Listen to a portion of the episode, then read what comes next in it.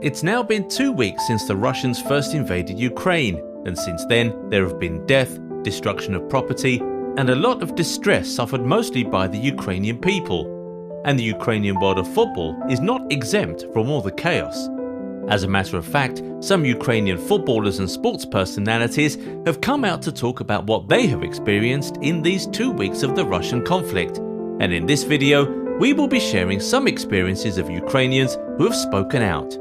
By the way, we have to give credit to The Guardian who curated these stories from the footballers. First is Nika Sichinava, who is a Ukrainian professional footballer and plays for Ukrainian club Kolos Kovalivka. Nika is currently suffering from an injury which kept him out of training, so he was home with his family on the day the Russians invaded. According to him, the explosions woke his little son up at 5 am, and he and his wife just tried to calm him down, not knowing exactly what had happened. At first, they thought it was an accident, but when they checked the news, they found out the war had begun. And sadly, it felt like deja vu for Nika because he is also Georgian and was in Georgia when the Russians invaded back in 2008. So, with his experience, he was able to get himself and his wife ready quickly and left the city. They also helped out some of his teammates who were foreigners and had young families to evacuate. To make things even worse, Nika's wife is pregnant, which meant they had to make numerous stops while they were evacuating to get things for her and the kids who were with them. Anyway, they're now in a pretty safe place in a remote village, which is good news, but not really great news because they cannot move, and that's no way to live. But the Kolos Club president has been amazing and really supportive to Nika and the other players who are in the hideaway, he keeps providing them with essentials and necessary information. We are extra thankful for people like this during times like these.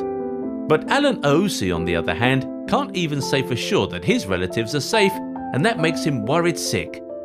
Alan is a Ukrainian footballer who is signed to Dynamo Kiev, but just completed a loan move to Veres Rivne, a club also in Ukraine. He talked about how, in spite of the fact that he's safe where he is, he is not really at peace thinking of his friends and family. His grandma can't leave her home in Kiev for fear of being killed.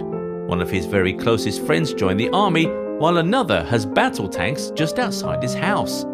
He also talked about some of his teammates who have had to virtually live in bunkers with their wives and kids to avoid being killed by the Russian bombs. And unfortunately, the club cannot do so much for them because they've also been financially affected by the invasion. Then we also heard from Alexandria defender Denis Miroshnichenko, who could not even risk giving his exact location. He only said he was still in Ukraine with his family, worried and basically just surviving on hope. According to him, there was a cloud of tension all around the country in the weeks building up to the first invasion. People were scared all around before anything had even happened. And when the war eventually started, he and his other teammates got called by the club the players were told to go home and take an indefinite break. Despite his own distress, Denis, however, has tried to still help the Ukrainian army in his region by supplying food and provisions to them every now and then. But this conflict has not only affected the footballers in Ukraine, the ones abroad have also had their own experiences. Yevhen Budnik, along with his Karpaty Lviv teammates, was in Turkey preparing for the resumption of the Ukrainian Premier League in February but then the invasion started while they were away, so they've been stuck there, far away from home ever since. The team's head coach has tried to keep training going to keep the minds of the players busy and occupied, but Budnik admitted that, in spite of this, sometimes he is just mentally incapable of participating because he keeps thinking of his family and friends back home. They're pretty much now living in the basement back in Ukraine, trying to avoid the bombs, and Budnik just can't stop thinking of how to get them out. And it's worse for him because one of the guys who played for his club's youth team, Vitaly Sapilo, already lost his life after volunteering to fight with the Ukrainian army to defend the country against the Russians. Even people who weren't born in Ukraine have had stories to tell. Mladen Bartulovic was born in Croatia, but he calls Ukraine his second home. He moved to Ukraine as a teenager and he spent most of his footballing career there. In fact, he got married to a Ukrainian woman and had a child in Ukraine, so he's pretty much Ukrainian. He just very recently retired from professional football and quickly went into coaching.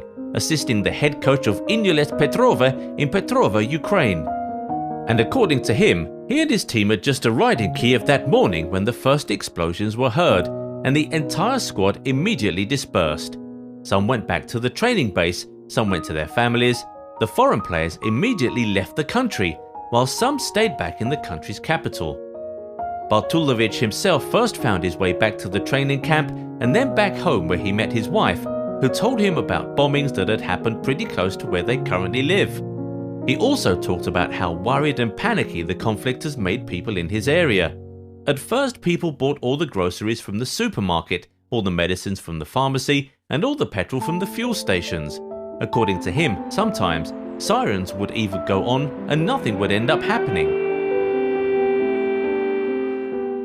But the coach is keeping a positive outlook in spite of the fact that this is the third war he's experiencing in his 35 years on Earth, after having already experienced both the Yugoslavian War 30 years ago and the Donbass War in 2014. But there's a lesson here to learn from Bartulovich. All of us over the world need to keep a positive outlook while also lending our support to the people suffering in Ukraine. And that part is really important. Make sure to support in any way you can. Pray, lend your voice, send donations, sign petitions. Just support.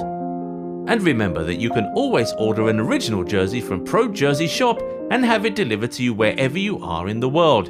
And make sure you use the GOAL90 code to get 10% off each purchase. If you found this video informative and want to see more like it, give it a thumbs up and subscribe to the channel. Also turn on the bell notification so you don't miss out when we drop more stuff like this. We'll catch you in the next one.